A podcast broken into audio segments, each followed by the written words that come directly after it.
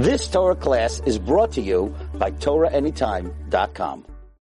All right. Thank you all for joining. Thank you all our Torah Anytime uh, viewers and subscribers. Tonight we are learning Leilu Nishmat Rabbi Avram ben Chaim Yehuda and Yecheskel ben Rabbi Avram. So the topic for tonight is a topic on chesed, on kindness. Now there is many, many different ways and and uh, uh, I guess views to look at kindness. Some people think that they do kindness, and it's really far from kindness. Uh, there was a story that goes that there was a uh, there was a wealthy man who was very, very stingy, and he would not give anything to anyone. And one time there was a poor man that knocked on his door, and the poor man says, "Please, can you do me a favor? Can you give me something to eat?" And the rich guy says, "Listen, I don't know if you uh, know what you know what people say about me, but you came to the wrong house." And the poor man looks at this mansion. And he says, "Can you do something?" And the rich man says, "I'm sorry, you know, like I can't do anything. It's not. I just can't give." So the poor man said, listen, you know, like, I'm starving. I'm not gonna make it. Can you do me a favor? Give me even something that's from the garbage. Give me something. I just need something to survive. So the rich man says, you know, to give you garbage, I think, I think I can do that. So he goes into the garbage, he finds some spoil, you know, meat and, you know, some spoil food, and he uh, gives this to this poor man, and this poor man wolfs it down. And this is old rotten you know food. And the second that it goes down the poor man is like uh you know like you know not such a smart idea. And he starts turning white. And then he faints and the rich man is sitting over there and he sees this poor you know person sitting in front of him his let's air use air quotes as guest and he fainted. So he quickly picks him up puts him in his car and rushes him to the you know to the hospital. He says you know this guy just you know just fainted. So the, the doctors run some uh, you know some tests and uh, they start putting him in IV drip uh, you know they try getting him back. He's going back and forth. He's hanging on on life and death. And here the rich man is sitting over here uh, doesn't know what to do. He's sitting over there with his poor guest and and watching him as he's on the brink of between life and death after a few hours, unfortunately, the poor man doesn't make it and he passes on. This rich man feels bad. He goes and takes him, uh, you know, goes along with the kfura for the burial. And after the burial, he gets home and he sees that uh, his wife sees him and he's very he's very happy. He's like smiling. He's in a very good mood. So the wife says, "Like, why are you so happy?" He says, "You know, like I know you had a you know a difficult day from the hospital to you know like all you know all over the place." So the rich man looks at her and he says, you know, when can you do so much with so little? She's like, what are you talking about so much with so little? She says, I had a rotten piece of meat, a rotten piece of food that I did so many mitzvahs with it. Number one, I, I did hachnasas orchim. I gave, I gave this, this, this poor man something to eat. And then I went and I went to visit him in the hospital. I took him to the hospital and I went to visit him. I did Bikur Cholim. And not only that, I also did Levias Ames. I also went and, and, uh, helped him on the burial. There's so much that I did with this rotten piece of meat. So here's this rich guy. He's looking at the, the act that he did and he's looking at it as an act of kindness, an act of amazing kindness that he was repaid 10 times for the kindness that he did. But in reality, we know what he did was really, really bad. And whenever we look at our life and we look at things that we do and things that we think are kindness, maybe they're not and things that we think are maybe are, are, are, the opposite of kindness, maybe according to the Torah, they're actually kindness. So it, it's apropos. It, it, pays for us to go and look into the Torah to see how we're supposed to do kindness and how we're supposed to do chesed. And with that, we could see what is really kindness that we do and what is not kindness what we do. Now, kindness is a huge topic in the secular world, especially, especially in positive psychology, a, a psychology where it's, it's about the, the positivity, the happiness of what brings joy. The, um, the I the acts of kindness is in the secular world and is brought down that has so many benefits. It has benefit, and, not only benefits like, okay, I feel good that I did something. No, but it actually changes the way that your body, like, it, there's a chemical change in your body, meaning that there are levels, it's, it's what it's called in, uh, in layman's term, I guess, the helper's high, where you feel this euphoria, you feel this, when you do something good, you feel, you feel good about it. And, you know, on the biochemical level, this is based on, centered a lot based on oxytocin and release of dopamine. The, the, this this feeling is almost like a, a, a minor feeling of like a morphine high, like a like it's a it's a it's a it's a high that comes from doing good and it brings this internal type of, of happiness. But now this is the question that I had, and this is a question that I, you know, that I, I told you guys before before we went on, on the recording that I had this question. I couldn't find the answer until you know uh, you know a few minutes ago, and I'll tell you the question. The answer will be all the way at the very end. So the question is as follows: In the secular world, it's very, very important that you do good deeds, you do kindness, because in essence, it does, it benefits, it benefits you. Meaning that when you do good for others, there's a helper's high. You have a you have this this uh, oxytocin release. You have this dopamine release. You have this feeling that is good, and hence it's good to do to others because you gain for your uh, you know for yourself. But now this is the question that I had. So in the secular world, and this, there's a lot of people that came out with like a rebuttal on this theory, where if you do good for others, you will, uh, you will enhance feel good, and it even goes further that say that you'll feel, you'll look younger because there's a certain releases of chemicals, that if you help others, there's certain feelings that coincide in your, in your chemical reaction that makes you look younger and feel younger and be healthier, and dilates your blood vessel. Uh, the, the, you know, the, the science is very long on it and very interesting, but we're not going to go through it today. But the one thing that is known is that you feel good about it. So where does that good feel, when you do something good for somebody else, where, where does this come from? Like where does this good feeling stem from? So from the secular standpoint, it comes from because you feel appreciated meaning you feel it needed. And there was a, there was a study done that when you did, when someone does something good for someone else and the other person appreciates it, uh, the other person thanks, you know, you for doing that good deed, you in turn feel good because you feel appreciated, you feel wanted, you feel, you know, you feel thanked, you, you feel that, that reciprocate, you feel the gratitude that the other person is giving. So you feel good because the other person is making you feel good. But what happens if you do a good deed to somebody else and that other person ignores you or doesn't even know about it? Do you still have that, that helper's high? Do you still feel good about what you've just done? So, the secular, uh, you know, thought on it, and again, this is, uh, there's a lot of different categories in it, but one particular one is that if you don't have that feeling of appreciation, the feeling good that you have is not the same as the feeling good as if you, as if the other person appreciates what you, what you have done. So this is from the secular standpoint, it seems that it's better to do kindness, it's better to do chesed when the other person knows about it, when the other person could appreciate it, when the other person could thank you.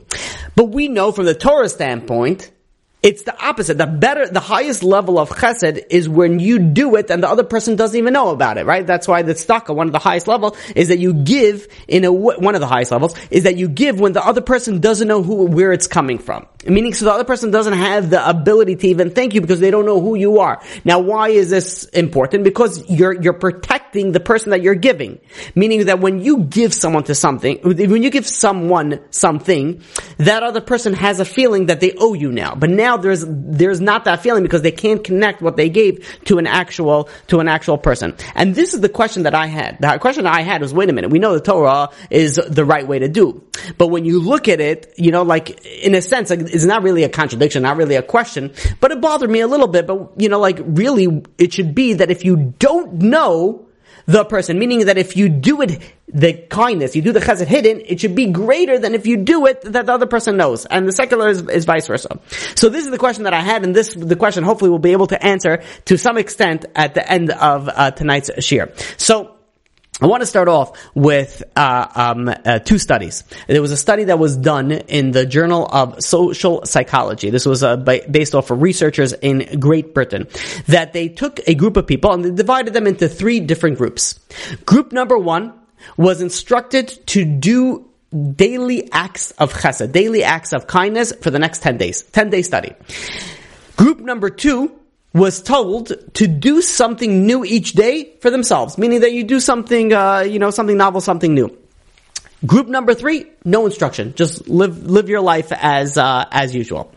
So ten days went up, and they all came back, and they all had to participate in what is called a satisfaction survey. See how they were doing in the past uh, 10 days compared to where they were before the past 10 days, and they ask a whole slew of questions. And they found out, based on the study, that the people that engaged in acts of kindness and the people that did something new, like in, for themselves, in these 10 days, had a higher level, a boost, a higher boost in happiness than the third group who did nothing. But we see over here that doing good for others and doing good, doing something new for yourself kind of was on the equal standing point of where they felt better, they felt happier, they felt good. Then comes the second study. And the second study is, was, was published in the Journal of Happiness uh, Studies that this was conducted by Harvard Business School. Harvard used to be a name that you should be chashuv. Now it's going down into the dumps and rightfully so. But still, you know, the, the, the, the knowledge that comes out from it is high level. And also University of British Columbia. And here they made a study where they took a group of people and they split them into half. The first half, they told them to remember the last time they spent either 20 or $100 on this, on themselves. Meaning they bought something for themselves, either in the $20 range or in the $100 range. And they took the second group and they asked the same question, but instead of spending $20 or $100 on yourself, when was the last time that you spent $20 or $100 on somebody else? And whenever they had this memory in their mind, they were asked to co- complete a sort of a survey or a scale to measure how happy they were. And then what the researchers did is that they gave all these participants a certain sum of money, a small sum of money, and they gave them two choices. Either number one, spend it on yourself, or number two, spend it on someone else. Give it a gift, a donation, doesn't matter what, just on someone else. And they said, you choose whatever is going to make you happy.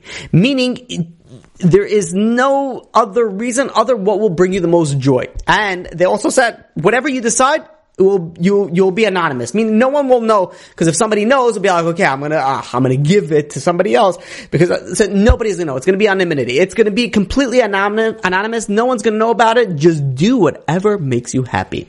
So you had this group number one that was thinking about things that they bought for themselves, and you have group number two who was thinking about things that they bought for somebody else. Then they were giving they were given money and said, "Now what are you going to do with this money?" So they found two findings in this.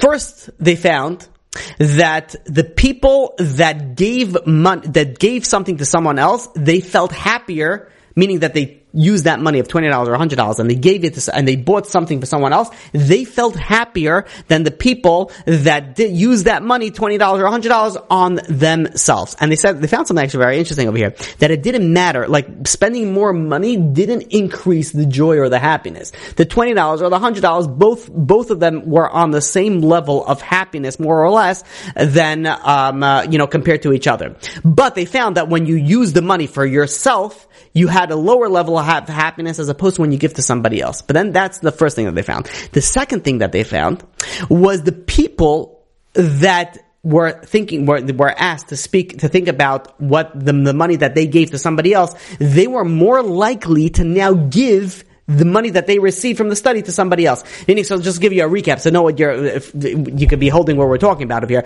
There were two groups of people. One group was told to only think about money that they spend on themselves, either $20 or $100, money that they spend on themselves. Group number two was think about the same amount of money, but that you spend on somebody else the group that was thinking about spending money about somebody else was significantly higher in happiness. But also the group number, the group that was thinking about spending money on somebody else, when they were given money and said, do whatever you want with it, they went and they gave the money to somebody else as a gift more than the people that were th- just thinking about the money that they spent on themselves over here. And they called this the positive feedback loop, meaning that they came to the conclusion that when you do good things, eventually it's going to make you want to do more good things and more good things and more good things. And this is what we know the Torah calls is mitzvah goreres mitzvah. This is not something that you had to go study. You had to look in the Torah, you know, when it was given 3,300 years ago and you could have figured this out right then and there. But it took the, you know, the scientific world, uh, 3,300 years to come to this conclusion. But we see over here something very interesting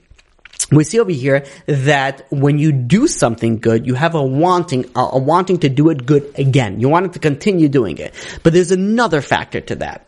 And that is that when you do a mitzvah, you get a zchus, you get a merit to do another mitzvah. And this is a topic that people tend to forget or people tend to not know or people tend to not correlate. When you do something, meaning that if someone is, does a lot for this, for the community, for Klal Yisrael, for the world, that's a merit that they have. Meaning there are a lot of people that want to do a lot of good, but they don't end up doing a lot of good. There's a lot of people that want to learn, but they don't end up learning. The fact that you're able to listen to this class, the fact that you're able to learn any Torah, the fact that you're able to go online and you can listen to, that is in itself a merit. We have to, we don't realize that because we, we tend to take that aspect for granted. That when you're doing something good, you have to realize you get, you, like, it's not just all on you that you did something good. HaKadosh Baruch Hu, God gave you a merit, a zchus, to be able to do something good. So if you're listening to a Torah class, you got a merit from HaKadosh Baruch Hu that allowed you to go and listen to a Torah class. Many people, they, they don't even have that option. They're gonna sit and in front of the TV or they're in front of whatever it is that they're wasting their time with, and they don't have that merit that you have that you're listening to a, a Torah thing. So there's two aspects over here. Number one, when you do a good deed, it brings you the opportunity to do another good deed. But also, just in a caveat, and this is number two, then when you do a good deed, when you do a mitzvah, it gives you the merit to be able to do another, another mitzvah. So that is the introduction, and now we can begin to, to speak about, uh, um, the, the, you know, the topic at hand, what I want to get to, and that's on this week's parsha. And, uh, Parshas Bo, in, uh, the Shmos, chapter 11, verse 2. A very, very interesting pasuk. Very interesting verse. The the pasuk tells us, "Daber na ba'azne'am." Speak to the people, v'yishalu ish me'esre'eu, and let them ask a man from his friend, v'isha me'esre'eu, and a, and a woman from her friend, klei kesev zav. The simple translation of this is that Hakadosh Baruch Hu is telling Moshe Rabbeinu, tell the people that they should ask their friends, meaning the Egyptians, and the men will ask the men, the woman will ask the woman, for gold and silver and they will take the gold, you know, the gold and silver. So we have to ask a few questions over here. Well, I will start with two questions. Question number one, why is it say, uh, please take money? We know everybody, or most people, love money. You don't have to say, oh, please ask them to take the gold and take the silver. Everybody, well, what's the please of the asking it? Question number two, is what's up with Re'eu. Re'eu means a friend. Why does the Torah say, oh, go ask from your, from your friends, the Egyptians, to take, uh, gold and, and silver? The Egyptians were not their friends, like at least the, the, you know to our understanding. So what is going on over here is that the Torah is telling us that oh yeah the the Moshe is telling the, the Jewish people to go and ask the friends uh, your Egyptian friends for the gold and the silver.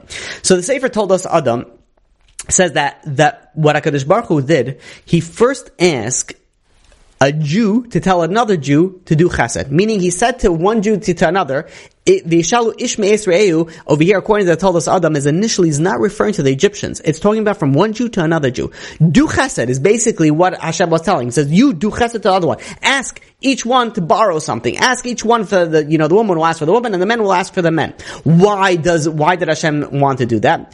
The, so the Toldos, the Toldos Adam says that what happens is that when you do chesed over here, there is a, uh, there is, there is a awakening meaning of chesed up in, in Shemai, meaning that everything is midah connected midah, everything is measure for measure. So if you do acts of chesed, you do acts of kindness over here to your friend, there will be acts of kindness in, in heaven, and what will in turn trickle down, that there will be acts of kindness done also with the Egyptians, that when you ask the Egyptians for gold and silver, they will give it to you, uh, you know, uh, as well, as well, let's call it.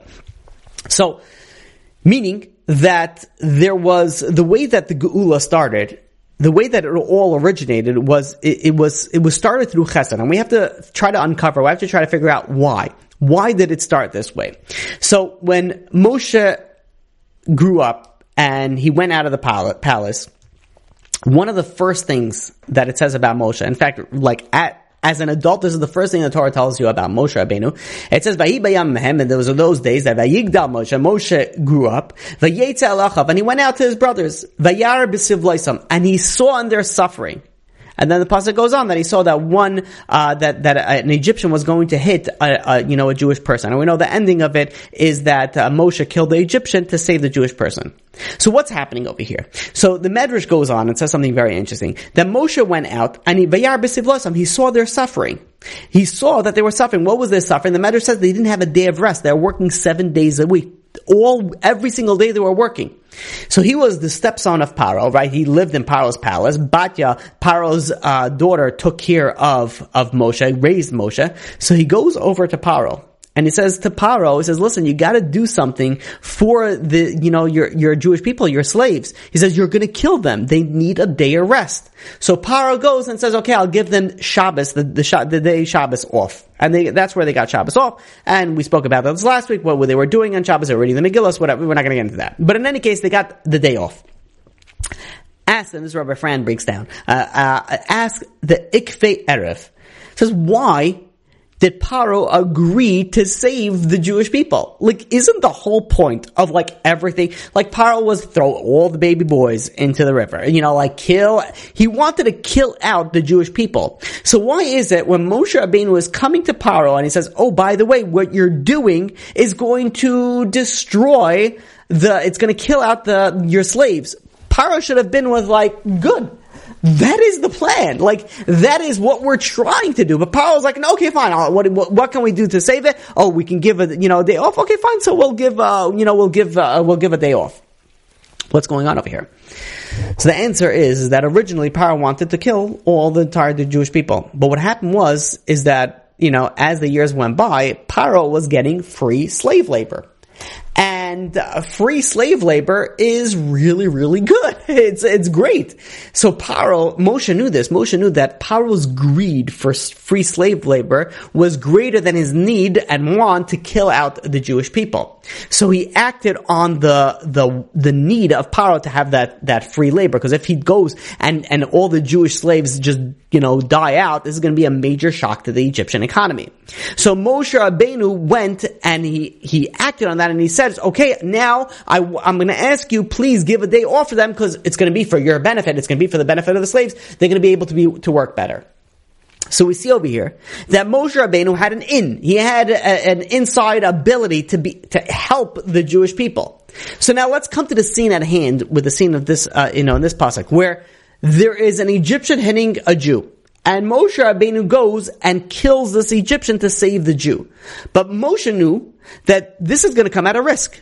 The risk is, is that Paro will find out that Moshe Rabbeinu killed an Egyptian and he's going to lose his in. So wouldn't it be better, wouldn't it be more beneficial for Moshe Rabbeinu to let this Egyptian beat up this Jew take one for the team, but Moshe Rabbeinu will still have that in. He will still have the ability to help the Jewish people, you know, in the future. And we could see how much he was able to help. He just went out at the beginning and he was already able to go and take it from seven days of week of working to six days of week. That's a significant help to the Jewish people. So why did Moshe risk everything just to be able to save one Jew? So the answer is so beautiful. The Alter Nevad explains that Moshe Rabbeinu, it says in the pasuk, "Vayifan kai He was looking this way and that and that way. Vayar ki ein ish. So the simple interpretation, the simple explanation of this pasuk is Moshe Rabbeinu saw that there was an Egyptian hitting a Jew, and Moshe Rabbeinu looked this way and that way. He saw nobody was around, no Egyptian was around, so he went and he killed the Egyptian and he went to save the Jew. But the Alter Nevada goes and says, no, no, no. He explains the pasuk a little bit different. Moshe Rabbeinu saw this scene where an Egyptian is beating up a Jew. And Moshe Rabbeinu was looking this way and that way. You know what he was looking for? He was looking for where are the other Jews? Why are they not standing up to this Egyptian? Why are they not going and saving this Jew? And he saw Ki Ish. There was nobody. There was nobody that stood up for this man. There was no one, and, and Moshe Rabbeinu knew that the Geula, the way the Mashiach is going to come, the way that the end is going to, the, the, the way that the, the redemption is going to come, is only when you have that every Jew cares for every other Jew. But the Jewish people in the time of Mitzrayim, they were every man for himself. Everybody was focusing, focusing on himself. Like, what, I'm going to start going and risking my life? Everybody was on themselves. So Moshe Rabbeinu knew that the secret to Geula was that every Jew needs to care about another Jew the essence really of you look at the Torah, the Torah begins with chesed and ends with chesed. It's, uh, the you know the the pasuk in Tehillim tells us Olam chesed yibane. David Melech tells us the world that stands on chesed. The Torah begins with chesed, where Hashem does kindness for um for Adam and Chava by giving them clothing, and he ends in kindness because Hashem bar- helped bury Moshe Rabbeinu. Excuse me. So Moshe Rabbeinu knew that the world is built on kindness. Moshe Rabbeinu knew that the Geula comes because of the chesed, because of you care for one another. And Moshe Rabbeinu looked this way and that way, and he saw that there was no Jews, there was nobody standing up. He says, I have to give up everything. What can I do? The Geula can, can come unless people see that you have to stand up and willing to sacrifice everything for your, for your fellow Jew.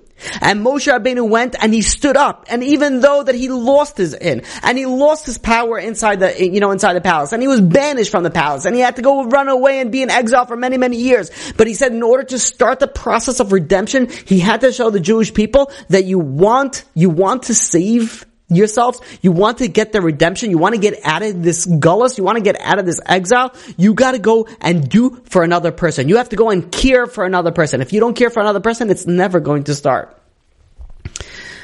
So this is how it started. And this is why Hakadosh Baruch Hu tells the, the Moshe Rabbeinu, "Daber na be'azneam." Go and speak to them. Ishalu ishmi Yisraelu. It says each one should ask from his friend.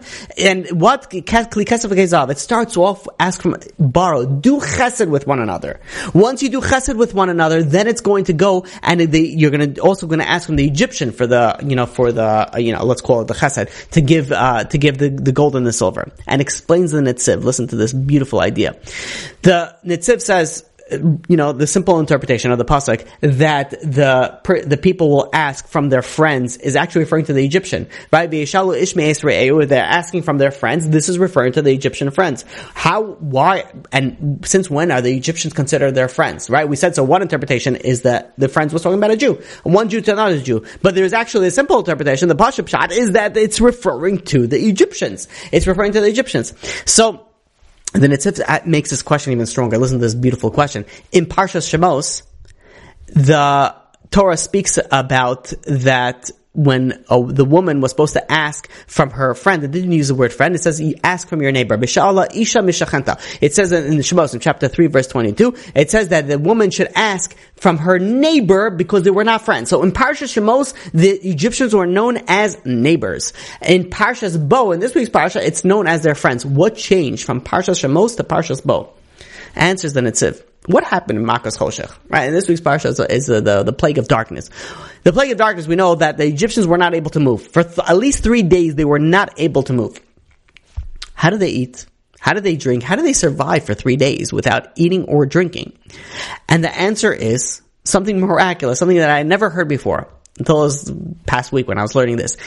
And that is the Jewish people fed the Egyptians. The Jewish people knew the Egyptians are not able to eat, they're not able to drink. So the Jewish people went into their houses and gave them food and water to drink.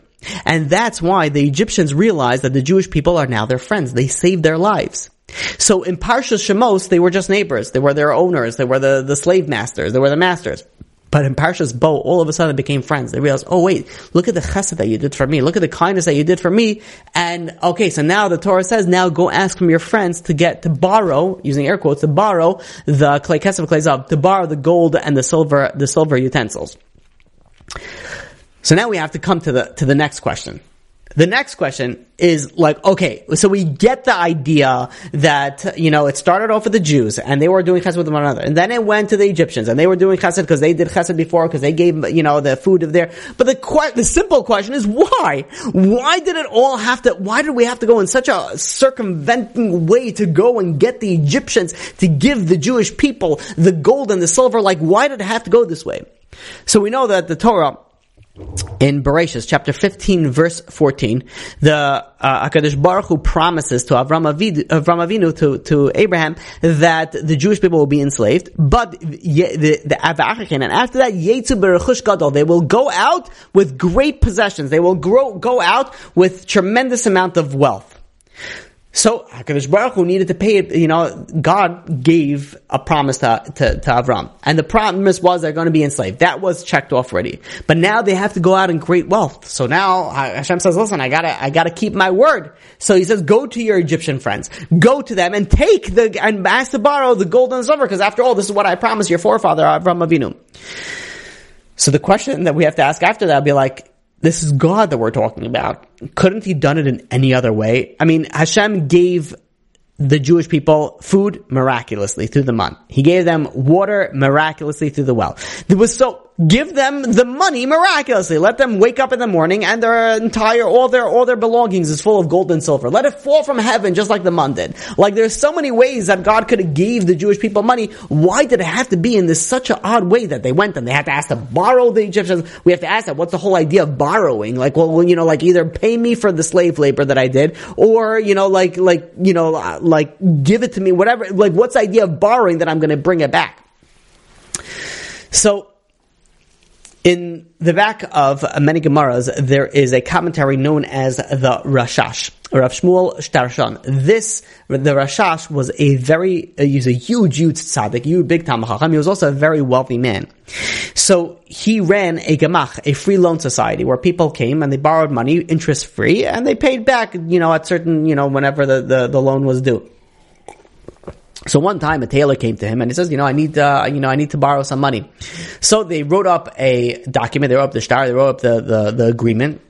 It says you're going to return it by this amount of time and this is the amount of money. And they wrote everything, they signed everything and the tailor got his money and he went on his way. Some time goes back and the tailor decides he's going to pay him back, uh, you know, if he got the money a little early, wants to pay back the rabbi a little bit early.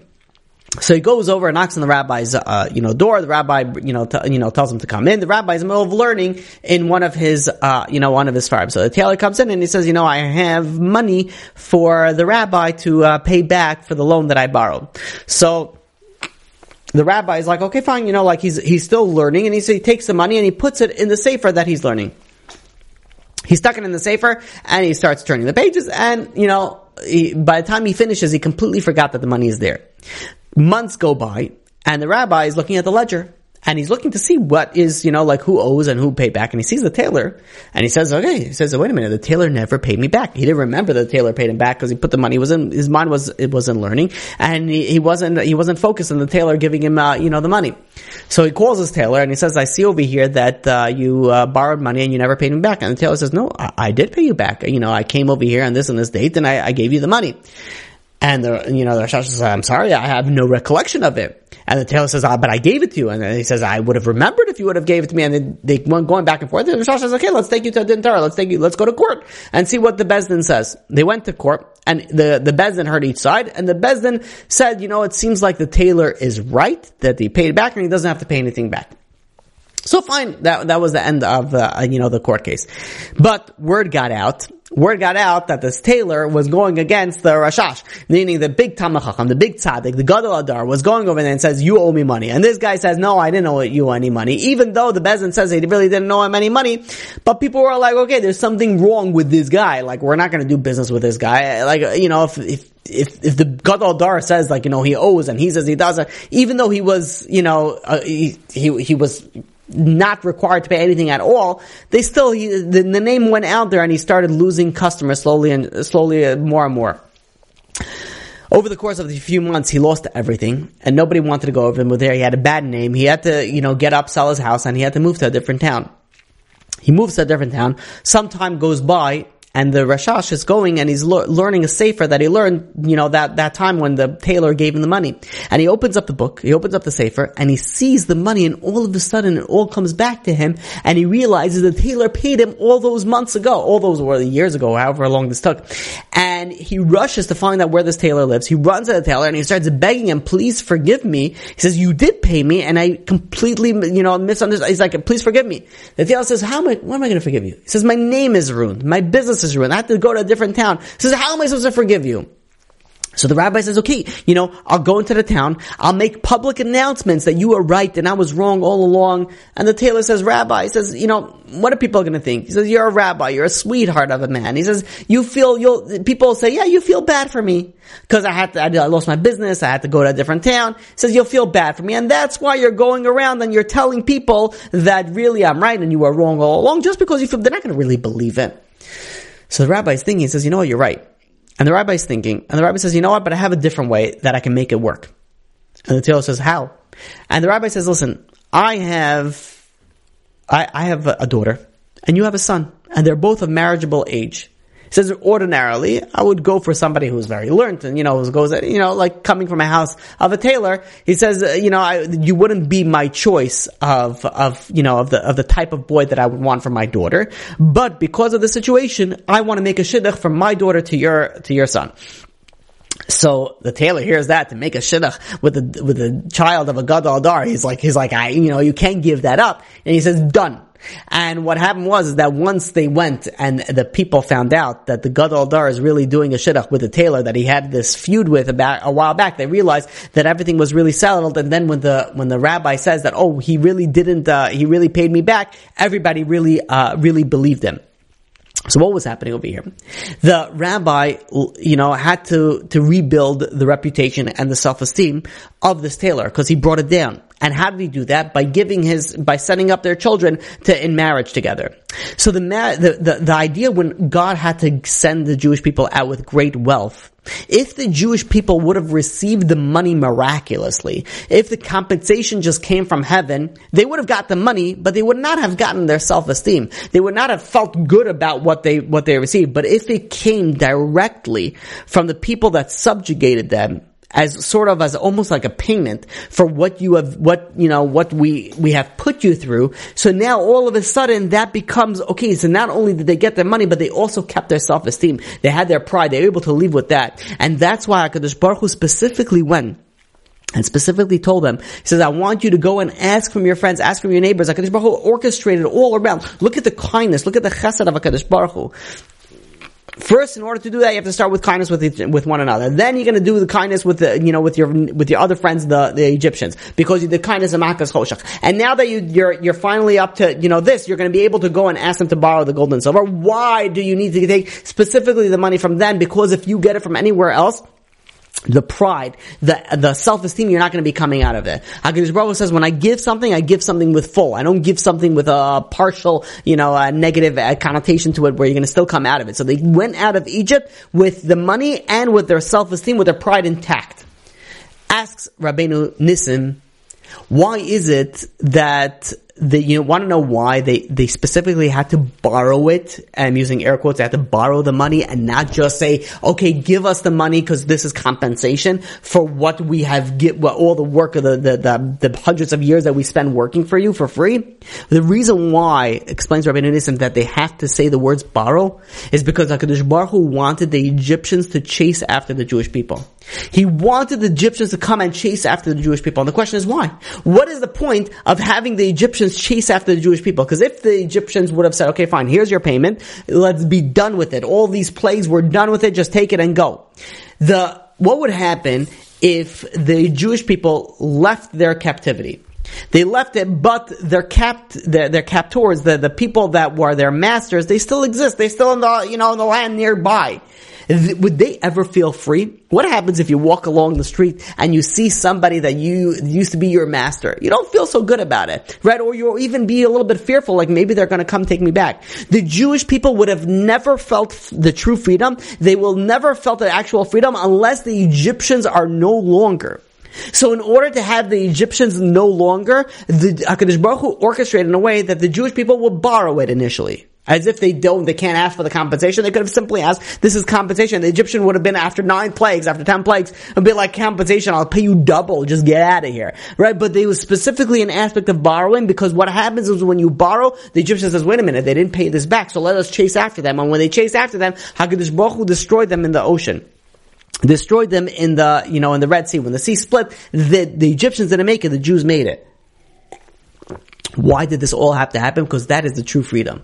The true freedom, then this is the true chesed of HaKadosh Baruch Hu, the kindness of HaKadosh Baruch Hu, is where the, there is no negative, there's no negative aspects of the other side, meaning that the Egyptians can't go and can't get them back. They can't go and they can't chase after them. They, their Egyptians are gone. They're done with. The Jewish people are now the, in, in, in they're ultimately free. So now we can begin to understand why HaKadosh Baruch Hu took the Jewish people out in this manner, and now we can begin to see the chesed, the kindness that HaKadosh Baruch Hu, uh, you know, did it. And with this, we can take it a step further. And that is, that why is it that HaKadosh Baruch Hu went and he took them out after ten plagues? Meaning is that couldn't Hashem just simply have done one big plague, and just like until the Egyptians just like be like, okay, we're we're we're you know we're done with it. Or better yet, what could have happened was that Hakadosh Baruch Hu could have made the you know the eh, redemption of Mitzrayim similar to the redemption of Babel. Meaning that after the destruction of the first Beis HaMikdash, after the destruction of the first temple, the Jewish people were in exile in Babel, Babylonia for 70 years.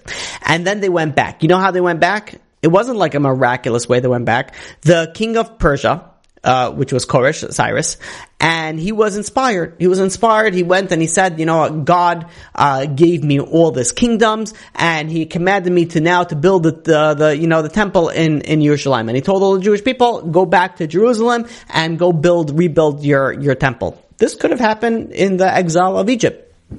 Paro could have had this change of heart, this mind, uh, change of mindset, and he says, you know what? I changed your mind. Uh, you guys could all, you know, you want to leave? Go ahead. Just, just very simple. Just leave. Why is it that the the uh, God created the whole Exodus in so many miraculous way that it had to twist Paro's arm and say, "Okay, get out. Now I want you to get out." Explains Rav Shlomo Kluger that Paro had to be defeated this way. Why did he have to be defeated this way? Because God wanted every single one of us, every single Jew to realize that I am your God who took you out of Egypt.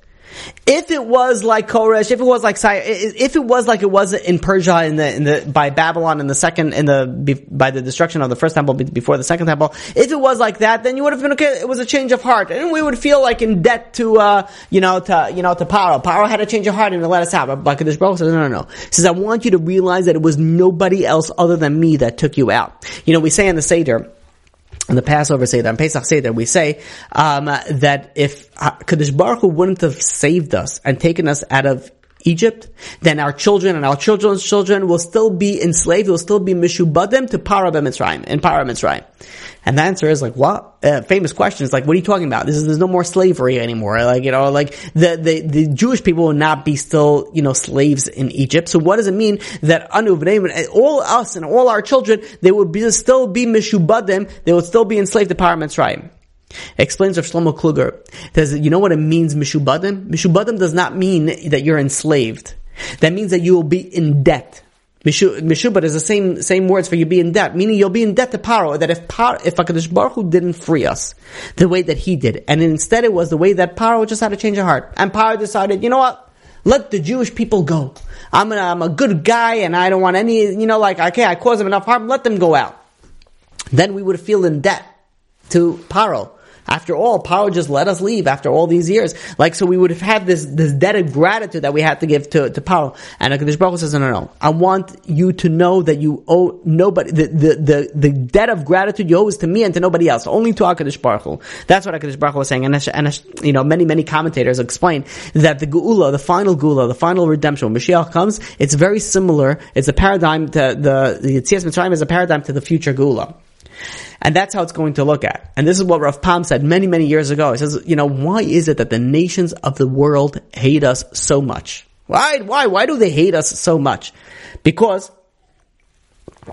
the Gemara tells us in Avodah Zarah, page 2b, that in the future, when Mashiach comes, then the nations of the world are going to come to God and be like, we're here to collect reward God said, what are you collecting Word? It says, what do you mean? We built cities, we built tunnels, we built bridges, we built so many things. Well, Hamas is going to say they built tunnels, but everybody else can say we built bridges, we built roads, we built cities. What do we, we build this all for the Jewish people. HaKadosh Baruch says, you did what? He says, yeah, you gotta give us reward. After all, we all cared about the Jewish people. And this is something very interesting. One of Rav Pam says, you know what the purpose of United Nations are?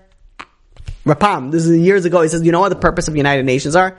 Because what are what is United Nations? Since its creation, it was just a forum to figure out how to bash Israel, how to bash the Jewish people. Does you want to know what the purpose of United Nations are? Is that every debate, every every vote against the Jews, everything is recorded. Everything that South Africa is doing and everything that the, all the other lands are doing, everything is recorded. And when it comes to the time Mashiach comes, and all the nations are going to come and be like, oh, wait a minute, we were here for the Jewish people. We hosted the Jewish people. South Africa is going to come there and be like, oh, Jewish people are, you know, they flourished. They were here. And Kadosh Baruch says, oh yeah, really? You want to get reward? What happened over here? You're going to point to the United Na- United Nations are going to answer so much. Like we don't even begin to realize the chesed that Kadosh Baruch is doing with the United, the United Nations, you know, is not worth anything now. But when Mashiach comes, oh, that's going to be payback. Everybody's going to come and be like, oh no, but we were also part of the chosen nation because we helped them. And every vote, everything again, it's all, this is what Rav Pam said years and years ago. So this, we begin to see the chesed, the kindness of how HaKadosh Baruch Hu goes and HaKadosh Baruch Hu acts. And it's getting a little bit late, but we, we, we have to get through a, few, uh, a little bit more.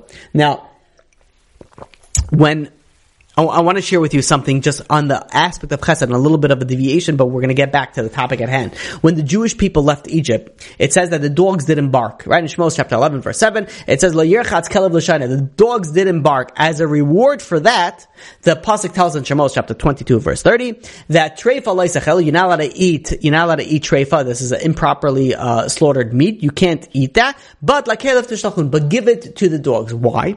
Because Baruch rewards, God rewards every single animal, human, whatever it is. If you did something, you will get rewarded. The dogs didn't bark when the Jews left Egypt, so the reward is there that they're going to get is they're going to get meat that the Jewish people can't eat. They'll give, they'll feed it to the dogs. But there's another pasuk. There is another verse and that says that every firstborn donkey has to be redeemed with a lamb. And this is the this is the, the concept of, of, of, the sanctity of the of the firstborn. Now we know that there is a kedusha, there is a sanctity of of of uh, human beings and also of domesticated animals that firstborn are considered holy. So the father of a human firstborn has to redeem his son by giving five silver coins to the kohen, and the firstborn of animals also has a kedusha, also has a sanctity, and that has to also be given to a kohen. But this only applies to kosher animals. There is one exception. There is one exception to this rule, and that is the donkey. The donkey is considered holy where all the donkey is not a, is not a kosher animal, but it's considered, the firstborn is considered holy. Why is it that the first, the donkey is considered holy? Because the donkeys help the Jewish people carry out all their gold and silver that they borrowed from all their neighbors, all their friends. It, they, the, the donkeys help them carry it out. And when the Jews took out all this money, they took out all this gold, all this silver, they couldn't do it by themselves. The donkey helped them. Hence, the donkey now has a sanctity, has a kedusha of uh, the firstborn, just like the kosher animals and just like the, the, you know, the human, human beings. Asks Rabbi Yosef Chaim Sonnenfeld. Wait a minute if we're dishing out the sanctity, the kedusha, why didn't the dogs get that? The dogs didn't bark; they got the improper improper meat. The donkeys they carried the gold, and they they got a higher level of reward. They got you know their sanctity, their kedusha, they're they're holy. Uh, you know the, the, there, there's a, there's a kedusha to the to the firstborn. So the answer is Rabbi Yisrael Chaim Sonnenfeld answers that in the time of Yetzias Mitzrayim, the dogs just kept quiet, and when you keep quiet you get rewarded, but the donkeys schlepped. The donkeys carried. The donkeys helped the, the Jewish people. It, it physically did, it didn't refrain from doing something bad. It did something positive. It, it schlepped for them. It did something good. It, this, and that's why it's invested with Kedusha. It is given the, you know, the holiness. Cause when you do something for someone else, that is a much higher level of refraining from doing something bad, you know, from someone else. And this, along these lines, we see something very interesting. Targum, Targum Yonasan Ben Uziel tells us that you look at Dasan and These are two Jews who were not the best Jews. They were very wicked. They didn't even want to leave Egypt. It says that they, when the Jewish people left, they didn't leave. They stayed with Paro. They only went, to, they, they only joined the Jewish people later on. But they stayed, they stayed with Paro. The question is asked is how did these two, how did these people stay alive? They, we know that only one fifth, only 20%, only a Chomish left the Egypt, the Egypt, you know, the Egypt, you know, Mitzrayim, Mitzrayim. The, these were the righteous Jews. 80% were unworthy. They died in Makas Choshech. 80% of the Jewish people died in the plague of darkness because they were not worthy. So how was it that these two people, they were worthy? They did so much bad. They were, they were with the rebellion of Korach. They com- constantly complained about, uh, you know, with, uh, uh, on Moshe Rabbeinu, explains the Maharil Diskin. That these two people had a very special merit. They have a very special zchus. And that were, they were the overseers. The Egyptians hired people to oversee a group of, of Jewish people. And if the Jew, this Jewish group, which was run and managed by a Jew, if they didn't produce enough bread, who got the head? The, the, the, the taskmaster, the, the, the one who was in charge of the group, he got the beating. Or he would go and tell, uh, you know, the Egyptians who was the one who was slacking off. But these people, the, you know, Dasan and Aviram, they took the beating for their fellow Jews. They did not want the Jews to take the beating. And HaKadosh Baruch Hu has a soft spot for a Jew who suffers on behalf of other Jews. Dasan and Aviram were wicked people. They were not good people, yet they survived through all, until the rebellion, until they went to Machlokas, they survived everything. How, why did they survive so far? Because they did for someone else. They had this chesed aspect on it. That you see the impact of chesed. That you see the power of what chesed can do. That even if you fall so low, but if you still have chesed, HaKadosh Baruch Hu is just going to save you and is going to give you. And this is where you see the, the, the greatness of Moshe Rabbeinu. His first greatness was that aspect of chesed, was that aspect of feeling for someone else. This first thing that the Torah says that we spoke about before. The first thing is that he saw their suffering. Rashi says he felt their pain. There is a special aspect when you feel the pain. You know, when you begin to feel for someone else. There's, right now there's a lot of people that have guilt, survivor's guilt where you know the people are in Israel and they're suffering, and you know the, they lost family members, or their husbands are in the army, or they're going and they're they don't they're, they're not they're in America and they don't feel the same, and they feel bad about that they don't they don't have that same that same suffering that the other people. That in itself is feeling for someone else. You know, it's very interesting the way that it works. You know, the way that it, you know we're talking about over hundred days since the you know since the attack on October 7th, and you look at it, it's the people split into two groups. You have one group that kind of forgot and live, continue living life. And then you had another group that is, you know, like they, they just feel guilt. They just feel bad. They're like, I, I, get, I get this question quite often that, you know, like, I, I, don't know, like I have to, like if I don't say to Tehillim, I think someone's going to die. Like if I don't do, I have to just do this. Like they feel guilty, uh, enjoying life at this point because they can't. Like the Jewish people, their Jewish brothers and sisters are suffering in Israel. Like they, they feel bad, you know, like in, in a sense, this is what the Torah Is talking about. Is that, that when Vayar B'Sivloisam, and he, Moshe Rabbeinu felt in their sufferings. We have to feel for the sufferings of our, of our friends, of our, of our brothers and sisters in, uh, you know, Israel. And this is what Moshe Rabbeinu wanted to show Klal Yisrael. And he gave this all up. And he says, I'm going to go and I'm going to save this Jew because you have to know that in order to survive, you have to go and feel for somebody else. You have to go and to give to somebody else. You have to go and focus on somebody else and not on yourself. And this is the chesed of, of doing for others. I want to share with you a story from the Kav HaYashar. Still thinking I wanted to make a series on the Kav HaYashar. I still might do it. So the Kav HaYashar brings down a story about a, a, a wealthy man. And this wealthy man had a beautiful, modest daughter, everything great, and deeds, and every, every aspect she was great. And he set her up to marry a great, you know, boy, someone who's well learned, someone from a respected family. But unfortunately, the night of after their wedding, this boy uh, was nifter, died and it was terrible. You know, the whole, you know, everybody was feeling bad. You know, this what the first night after the after the wedding, this person died. Some time goes by, and the father finds another amazing boy, respected family, well learned, and she goes and she marries this guy also, and. Uh, lo and behold, the next morning this guy does not wake up, also dies. She's two for two. He tries it, he sometime goes by, finally there's a third time, she marries somebody else, and again, right after the wedding, this person doesn't, doesn't wake up. She goes and she tells her father and says, listen, says three times, I, I can't, I can't, I'm gonna sit alone as a widow until HaKadosh Baruch Hu has, has mercy.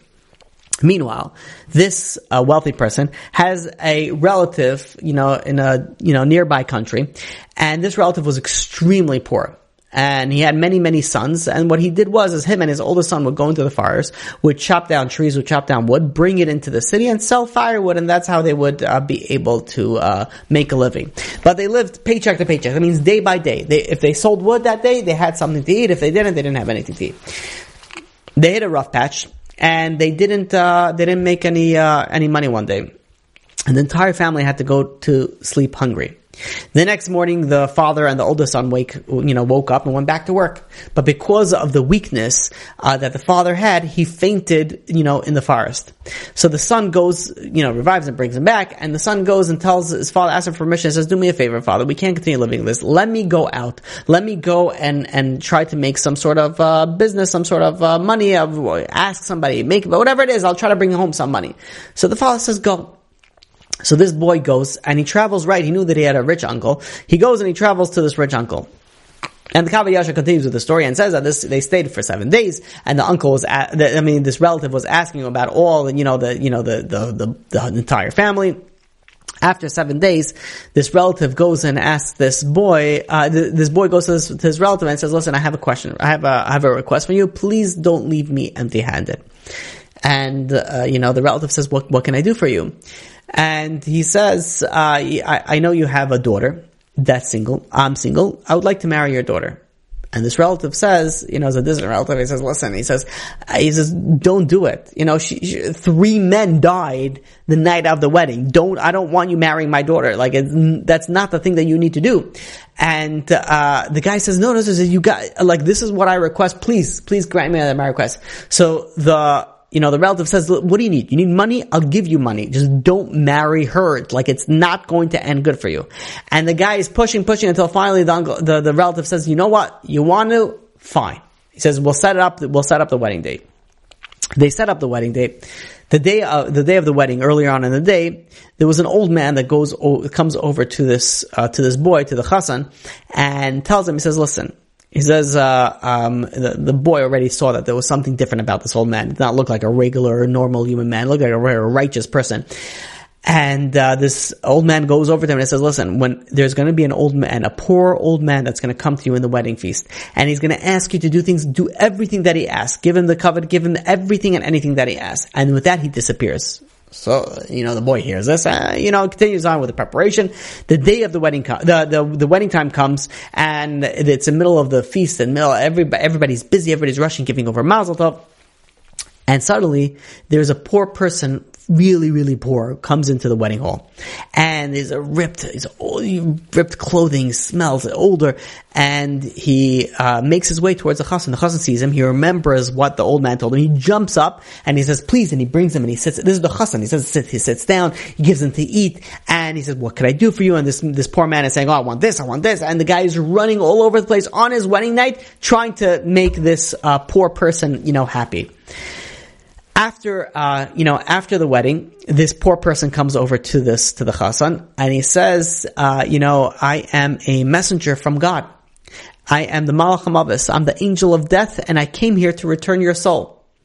So the groom, the chassan, starts begging for his life. He says, "You gotta, you know, this is my. You can't just take me." And you know, the angel of death is like, "You're not having it." You know, you can't beg, you know, the angel of death. So the groom says, you know, listen, you want to take my soul? I just got married. I need to ask my wife. I, you know, I gotta, gotta speak to her before I make any decision. So this, uh, poor man who's really the angel of death goes, says, because you have done me this favor, I'll let you, you know, you were very good to me, or you gave me everything, you jumped, everything, all my requests during the wedding. I'll let you ask your wife. Go ask your wife. So the wife, the, the husband goes and, and finds his wife. His wife was sitting in the room and she was sitting and she was crying and saying Tehillim, praying. And uh, the husband goes over to her and he says, you know, I, I came over here to say goodbye. She's like, what do you mean? Why are you saying goodbye? And he says, you know, my end has come. The angel of death came and he's here to take my soul. And she's like, what? The angel of death is here to take your soul? And he's like, he's, he's right outside. Yeah, like he told me, like, I, you know, I just asked to, you know, get permission. You know, I'm married and everything. I got, and she's like, he said, where's the angel of death? He's like, right outside. So the wife says, you sit here, I'm gonna go talk to him. The guy says, okay, right, you know, like I'm not messing with my wife the, day of the wedding, the marriage. She goes out and she finds the angel of death and she says, what, you want to take my, my husband? He says, yeah, it's his time. He says, but what doesn't, that? and she quotes a pasuk from the, from uh, the Torah. Pasuk in Devarim, chapter 24, verse 5, it says, when a man marries a woman, it says that he has to say, shana achas, he has to stay with her. One year he has to stay with her, and he has to make his wife happy. He says, if you take my husband, he's not going to be able to make me happy. You're going to make the Torah, you know, be a lie. He says, how do you do that? So the angel of death says, you know, you, you ask a question, but you know, like I'm just a messenger. I got to speak to God. So he goes and asks Hakadosh Baruch Hu, what what am I supposed to do?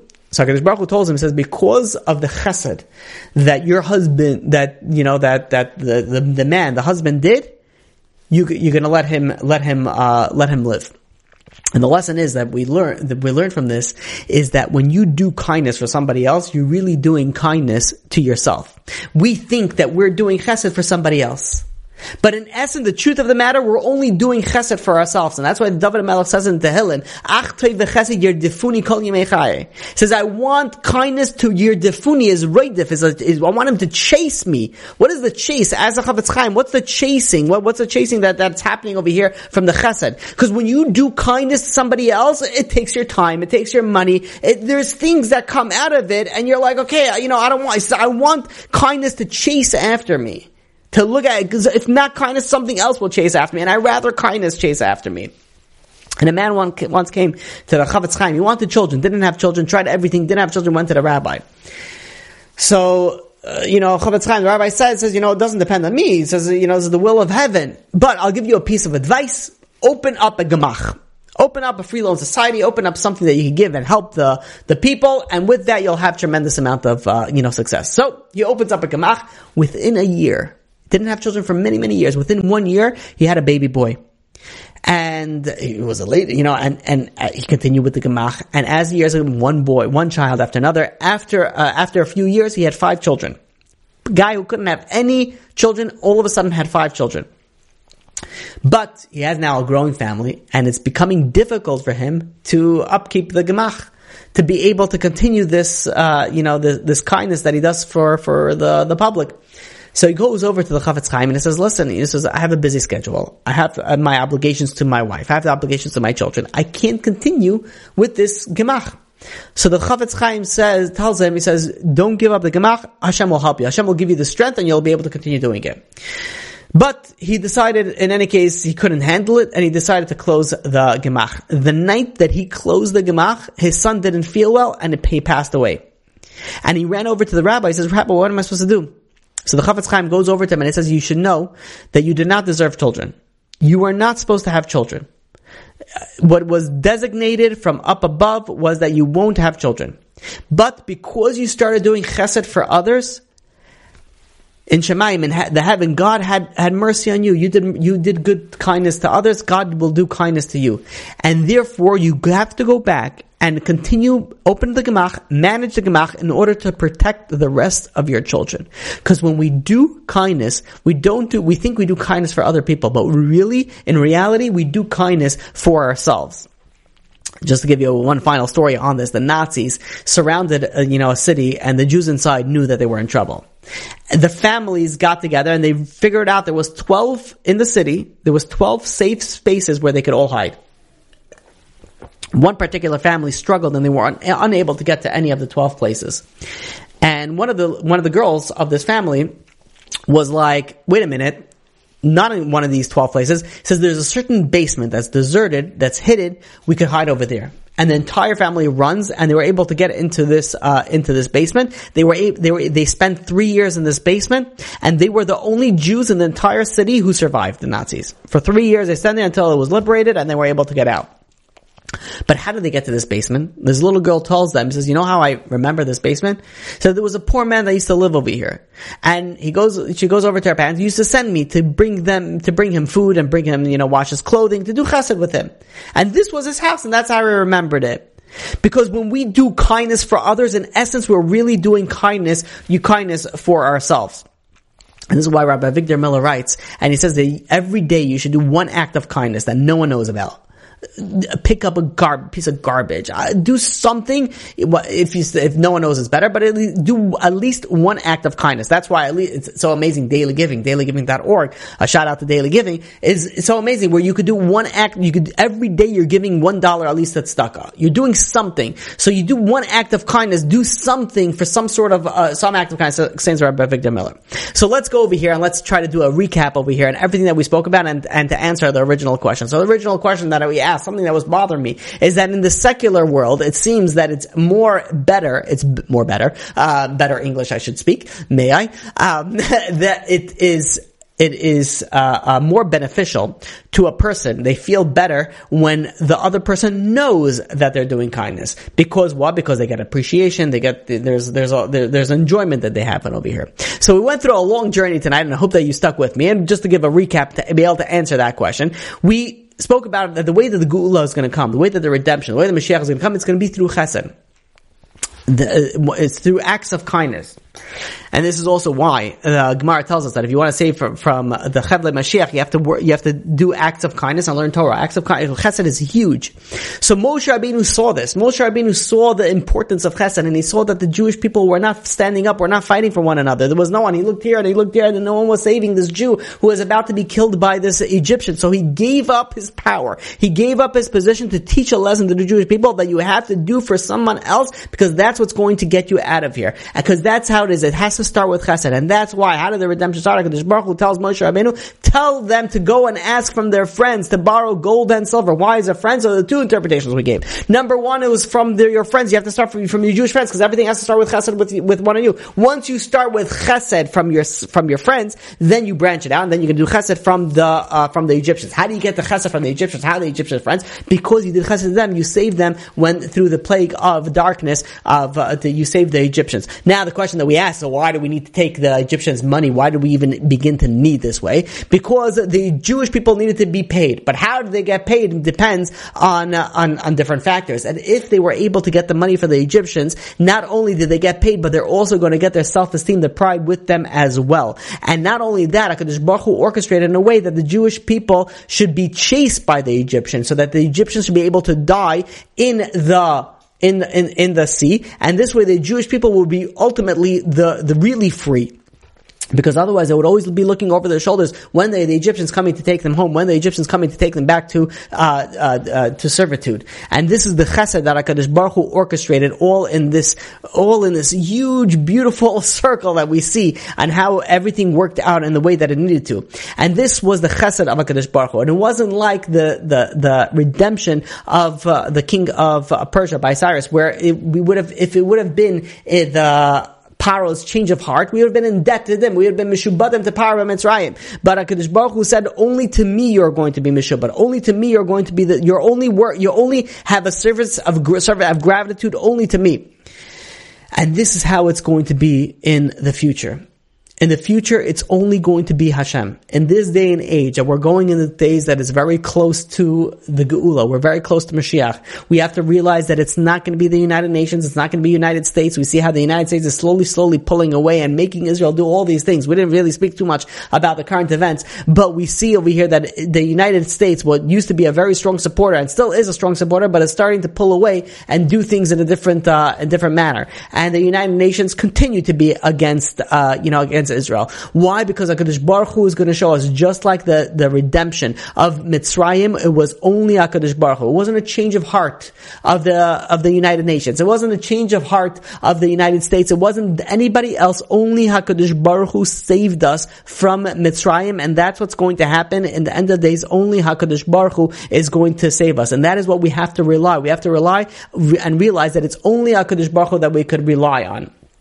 And this is the difference of why the, the, the, the reward for the dogs and for the donkeys is very different because the donkeys they did something they they they had the burden of uh, the Jewish people's money on their back. They did something for them. And just like Dasan and Aviram they did something. They had the burden. They had this this uh, doing for others. They had this chesed aspect of Dasan and Aviram and that's why they survived so long all the way until Machlokas. And that's where it broke it broke it off. But this is what the lesson that we need to learn that when you do for others there's so much power that come into it. But then how do we go and how do we answer the original question? And the original question was that how come we see over here from the scientific aspect is that it's, oh, it's uh, you know it looks like it's better that when you do chesed that the other person can thank you as opposed to when you do chesed that the other person doesn't know about it and the answer is that's how we ended off and oh, I have to thank HaKadosh Baruch Hu for this answer. It makes me feel good. I hope it makes you feel good. And the answer is listen to this beautiful answer because when you do chesed for others, you're really doing chesed for yourself.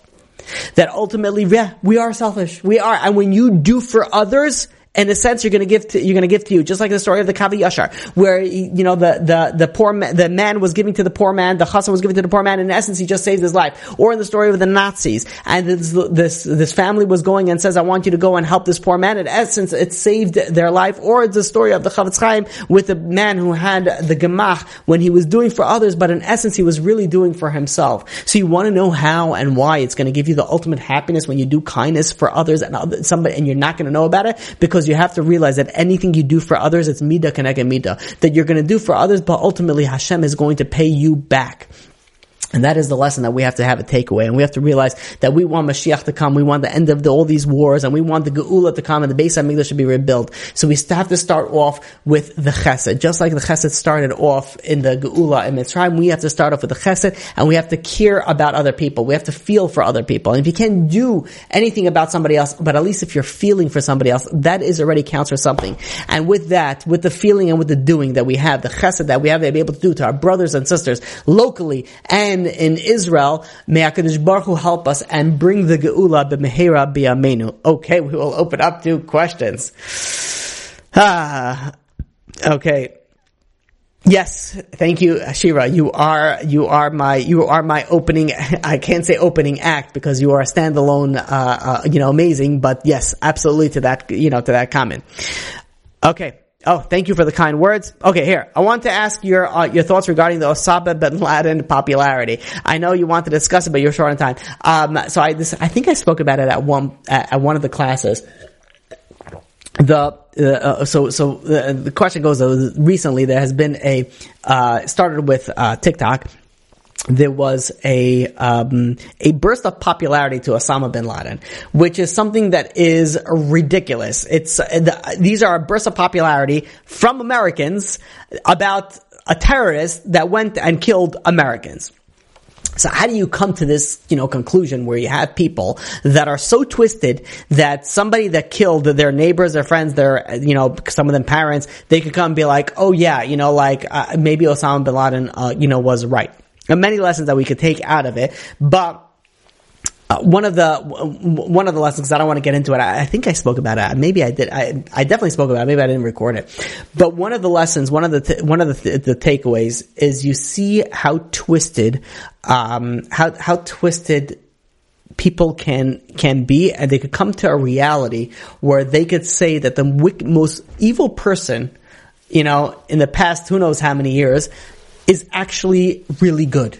When you don't have the Torah, when you go based on your own reasoning and your own logic, you have the, you have the ability to make such radical errors. And this is such a lesson to learn that when you go based on your own emotions or when your own intelligence, you could co- sometimes come to such a stupid conclusion, such a wrong, you know, conclusion as, as, as these, these people did. But again, I don't know what you expect for this uh, generation where, uh, you know, a, a boy can be a girl and a girl could be a boy and, and you know, and they could decide to change and they could be a cat and a dragon and anything in between. And, you know, uh, these are, these are unfortunately unhealthy minds. Um, uh, so, but, but you could see the radical errors that, uh, you know, you know, that can come, you know, for, from it.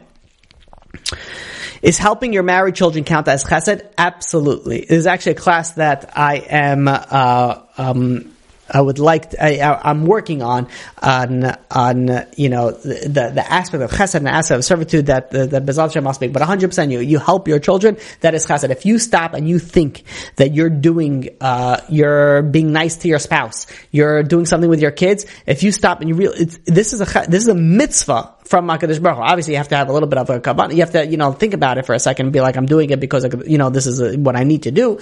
But you get reward for that. You get reward for spending time with your wife. You get reward for, for spending time with your children. There's many, many, uh, positive things that, that, that, that happen that we don't even begin, we think it's an obligation. We, we don't even realize that it is, uh, you know, a chesed. And I realize now that we've got to say the kapitel tehillim for the soldiers and for the people in Israel. So we'll say as usual, kapitel kaf lam, Kuf Lamed, 130, and uh, then we will uh, close it off. Karasicha Adonai, Adonai Aznecha Lekol Tachanunai, Im Sish, Adonai Mi Ki Imcha Aslicha Leman Tivarei,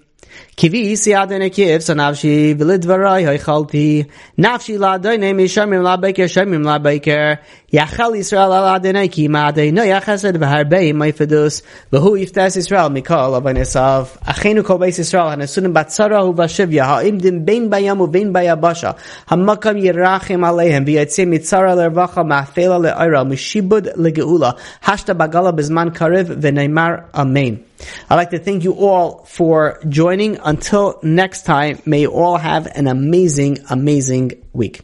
You've just experienced another Torah class brought to you by TorahAnytime.com.